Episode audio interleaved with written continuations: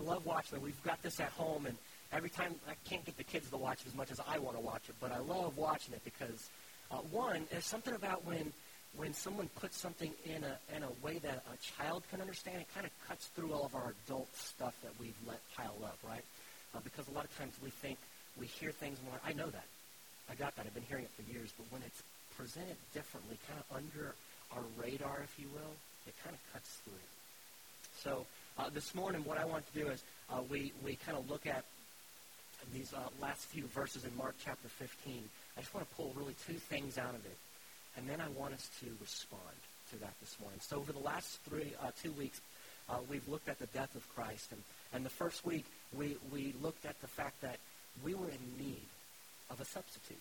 We needed someone to take our place, and so what we had we had learned was that uh, because Jesus took our place, we have a place. And it was necessary for Jesus to take that place in order for us to have a place. And then last week, we, we wrestled with the question, did God really have to do it this way?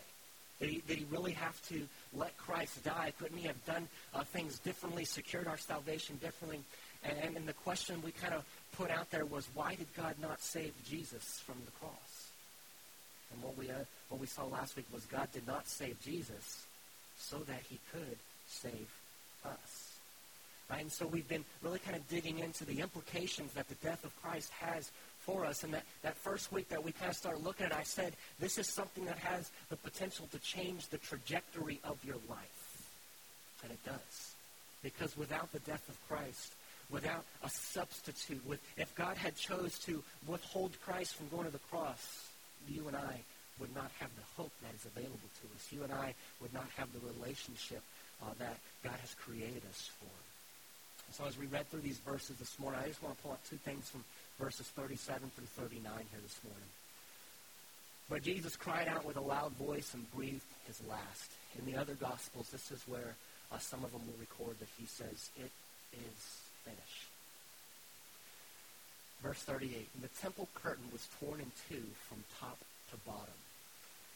In the temple in Jerusalem, there was a couple of curtains right? And we're not we're not exactly sure which curtain this was. It was one of two curtains. It could have been the curtain that was kind of more on the outer part uh, that, that separated what would be a section for the, the Israel men to go into the court of the Jews. Right? This would have been something that as you're walking into the temple, you would see this large curtain.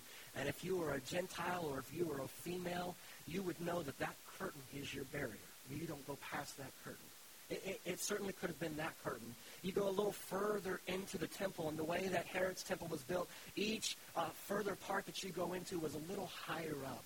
And so it's also possible that the curtain that's being seen is the one on the innermost part of the temple.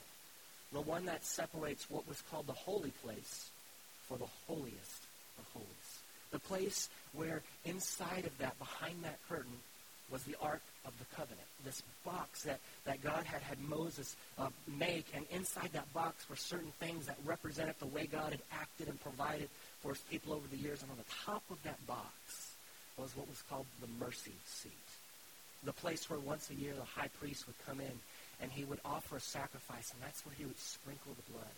And that's where the presence of God physically dwelled among his people. It was called the place of propitiation. And we saw last week that's what Jesus did on our behalf. So one of these curtains was ripped from top to bottom, which is significant because what it's, what it's indicating, what Mark's trying to get us to see is that this is God reaching into creation and acting. And maybe you remember back from the very beginning of Mark uh, when we saw Jesus being baptized. And he was baptized, he brought under the water, and then he was brought out. And as he was being brought out of the water, from the, the sky, it, Mark says the sky was torn open, and a voice from heaven spoke, and the Spirit came down like a dove. Mark starts his gospel in Jesus' ministry with God reaching into creation, tearing open something that blocks us from him. And now he's wrapping up his gospel, and he's showing us something else is being ripped open, torn apart, ripped into. What, what this curtain is represented as, it's being torn from top to bottom, not bottom to top. This is not something man's doing. This is something God's doing. God is breaking down the barriers between humanity and God. He's paving the way for access to God, where prior to that, you had to go through a priest. And now because of the death of Christ, that access is being granted. And he's also at the same time that, that, that curtain being torn is, is granting access and revealing access. It's also issuing judgment on man-made systems and on any attempt of our own to try to come to God. He's tearing it from the top. And he said, I'm making that access available. The second thing that we see in verse 39, now when the centurion, so we've got this Roman soldier who's at the foot of the cross, he's guarding it, and he sees Jesus dying the way that he died. He says this, truly this man was the Son of God. And that's how Mark starts his gospel too. The gospel of Jesus Christ, the Son of God. At the very end, you've got someone who is a non-Jewish person, someone who you would least expect, watching this all play out and unfold. And as he watches Jesus die and the way that he dies, he said, surely this man was the Son of God. So here's what I want to I want to put before you this morning. When God makes access for us to him through Christ, our confession becomes that like the centurion surely this man is the Son of God. When, when we consider the death of Christ, how he died in our place, it was necessary for him to die so that God can both judge our sin, take the penalty, Jesus could take the penalty for us, and then grant us access to God. That should lead us to a response of repentance and faith.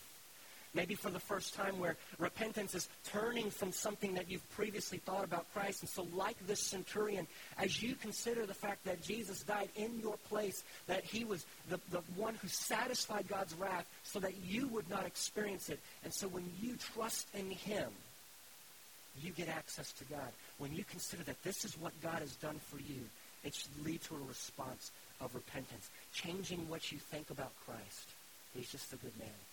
He was a great teacher. Man, he really influenced the, the people around him in a good way. And he's a great moral example for us to live by. You take it from that and you put it to, surely this man was, is the Son of God. Surely Jesus is who he claims to be, and therefore what he claimed to be here to do, he must have done because, as we saw in the video, he didn't stay dead. He rose from the dead, and he revealed himself to others, proving that he did accomplish what he came to do. He defeated death. He defeated sin. He broke down the barrier. So that should lead us to a response of repentance and of faith. And then if you've done that before, right, your initial time, you've repented, you've, you've changed what you initially thought about Jesus, you responded with faith. Those two things, by the way, repentance and faith, are just two sides of the same coin. As you repent and you turn from what you previously thought about Christ, you respond with faith to him. Some of you this morning, you need to go back to think about this. Not because you need to initially respond, but because you need to remember and contemplate this. As I've tried to get you to do over the last couple of weeks, is to stir you up so that something that has become so common to us, especially as we've been in church for a long time, we've grown up in church, we don't want something to be so common to us that is so magnificent, that is, that is so significant. Instead, I want you to think deeply this morning about how Christ took your place that the penalty that was put on Christ was yours. And that this is how God demonstrates his love, is what Paul says in the book of Romans. And he doesn't say this is how God demonstrated, past tense. He says this is how God demonstrates. And when Paul writes that to the Romans, he's writing to people who have already trusted in Christ. He's not writing to people who aren't saved. He's writing to people who are saved, and he's trying to get them to remember this is how God shows his love for you lest you get arrogant. He died for you while you were still sinners. Paul's trying to remind him there's no one among you who was exempt from God's grace. Everyone needed it. And that's where we need to be this morning. We need to preach to ourselves constantly, daily, sometimes moment by moment, that this was something we are in need of. But the, the, the, the tragedy is that for most of us, what happens is initially we realize that. There's that moment. We know we need a Savior. God breaks us down. He opens our heart. He reveals to us the gospel, and we understand our need for a Savior, and we trust and we believe. And then for a while, we, we, we really cling close to that. We hang close to that. But then we start to get away from it. And we start to live as if we didn't need that. We start to live differently, and that's what Paul would have to deal with the, the churches that he would write to later on as he said, hey, you started out by faith. You started out by the Spirit. Keep on living that way. And many of us, we need that reminder this morning as we prepare to respond to the death of Christ. We still need to preach that to ourselves. And in fact, as we remind ourselves and as we think deeply about the death of Christ, that God did this in our place, that, that Jesus took our place, it should start to stir up for us affections toward a God who would love people who do not love him back naturally. It, it should start to, to change the way that we approach God because we know that God has granted us access to him freely through Christ. So why do we go on living like we don't have it? Why do we go on living like we have to now earn God's favor? And so we kind of devise lists of how we should live. And when we don't measure up to that standard, we hold ourselves to that list rather than walking in the grace and the forgiveness that is freely ours in Christ. Why do we go on performing? If, if God has done something so glorious for us, and he did it while we weren't already loving him, he did it for people who he knew were corrupt and messed up, why do we then continue to entertain sin in our life? Why do we continue to pursue things that will never satisfy? Why do we continue to take the glory of God and exchange it for something lesser than him? These are the things we need to think about this morning as we prepare ourselves to respond. And so what we're going to do this morning in just a few moments is we've got some videos that are going to help us to contemplate these things. We've, we've got four stations set up. You've got three up here in front of you, and then there's one in the back here. Any of them you're welcome to go to. When, we, when you are prepared, you can come up. You can come up by yourself. You can come up with your family. If you're uh, here with friends, you want to come up together, come up. Come up together. Come up however you want uh, and then take the, the, the bread and the cup there. And then uh, after you're done, maybe go back and sit down. If you are not in a spot this morning where you're ready to respond, one, take the time. Take the time to prepare yourself. And I'm going to lead us into that here in just a moment. But it's possible that maybe you're not going to get to that spot this morning. Maybe, yes, you've trusted in Christ, but this morning you've got some things that are just weighing you down, some baggage, some, some uh, feelings, some emotions, some grudges, and and things like that, if, if, you, if you can't turn those over to God this morning, if you're not, not going to be able to get you to a spot where you can trust God with those things, then maybe this morning what would be better for you, rather than coming up here and taking the blood, uh, the, the, the wine and, and representing the blood and taking the bread, it represents Christ's body for you, and all of that pointing to his forgiveness for you, if you're not able to give that to someone this morning, if you're not able to offer that same forgiveness, maybe this morning the best thing for you to do is to stay where you are and let the, the, the thinking of Christ's death on your behalf wash over you this morning. Contemplate it. Ask God's Spirit to remind you of what he's done for you. Ask his Spirit to teach you and give you understanding of how that should shape and change the way you live. Let that wash over you this morning. Rather than coming up and claiming that you believe in something that right now you're not walking in that would be a tragedy. As we consider deeply, as we think about the death of Christ, that Jesus took our place, that God made him who knew no sin to be sin for us so that we can become the righteousness of God, when we consider that, as people who have placed our trust in Christ, what that should lead us to is a moment of confession, a moment of, of putting back before God and saying, these are the ways that I've not walked in that forgiveness. These are the ways that I'm not, I'm not believing you right now, that I'm not trusting you right now. These are the ways I'm not applying the death and resurrection of Christ to my life. And so what I want to do here for a moment is we're going to just take a moment and we're going to do that. I'm going to give you that time to spend some time with the Lord confessing that. So if you will, pray with me now. What we're going to do it, it's good to be specific when you confess sins to God. Now, as you do this, I want to remind you that in 1 John 1 9, this is the promise that God gives to us that if we confess our sins, God is faithful and he's just to forgive us our sins and then to cleanse us from all unrighteousness. You're speaking to a heavenly Father who knows everything that's going on in your life, everything that's going on in your heart. There's nothing that you're going to confess to him that's a surprise. There's no thought that has passed through your mind that he's not already aware of. And he's not there condemning you uh, as a God who is trying to squash you instead, as a loving and a good father who has poured all of his wrath out towards sin. He's beckoning you to come and to receive that grace and to walk in that grace. So now, if you will, take just a moment and confess those things to the Lord. Ask the Spirit, what are those things that you need to confess this morning?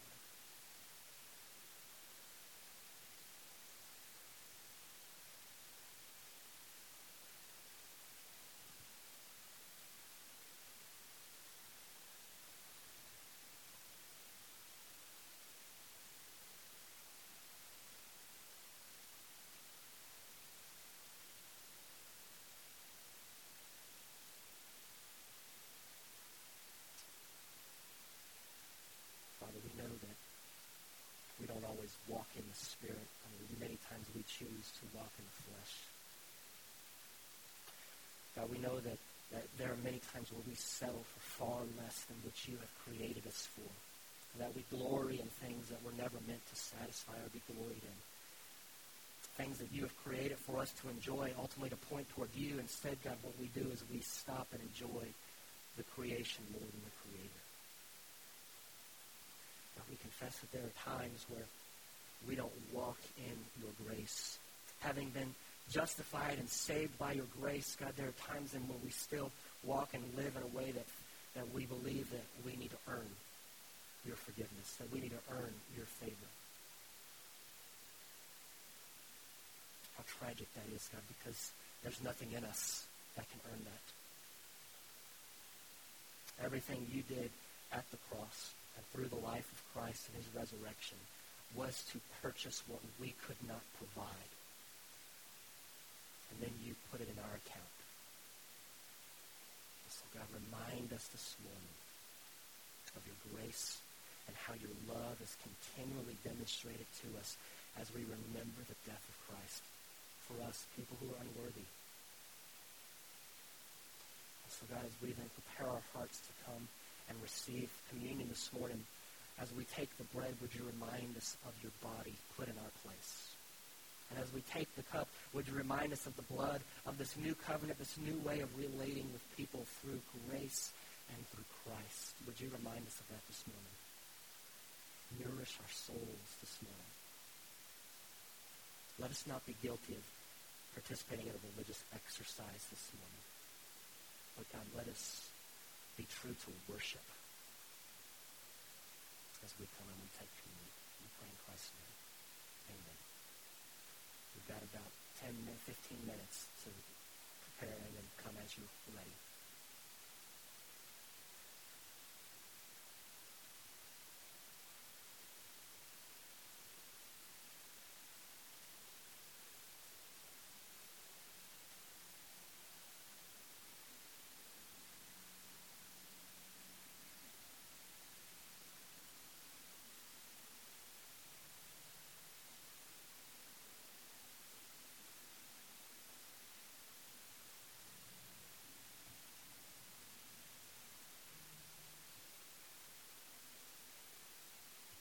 so good to us. To love us when we were not loving you. To love people who are stained, corrupted because of sin. And yet, God, because of your great love, because of your grace, you didn't stand back from us. Instead, you pursued us. And your love overflowed, and without compromising any part of who you are, you justly dealt with our sin and our Savior. And because he took our place, now we have access to you. Let our confession be that of the centurion that surely Jesus is the Son of God. And let us live differently because of what you've done for us. Let us not get far from needing your grace. As we start to wander, Lord, would you bring us back by your Spirit. Convict us. Remind us of our need. Us of your grace. And then let us walk in joy. We pray in Christ's name. Amen. If you're able, will you please stand and I will dismiss us.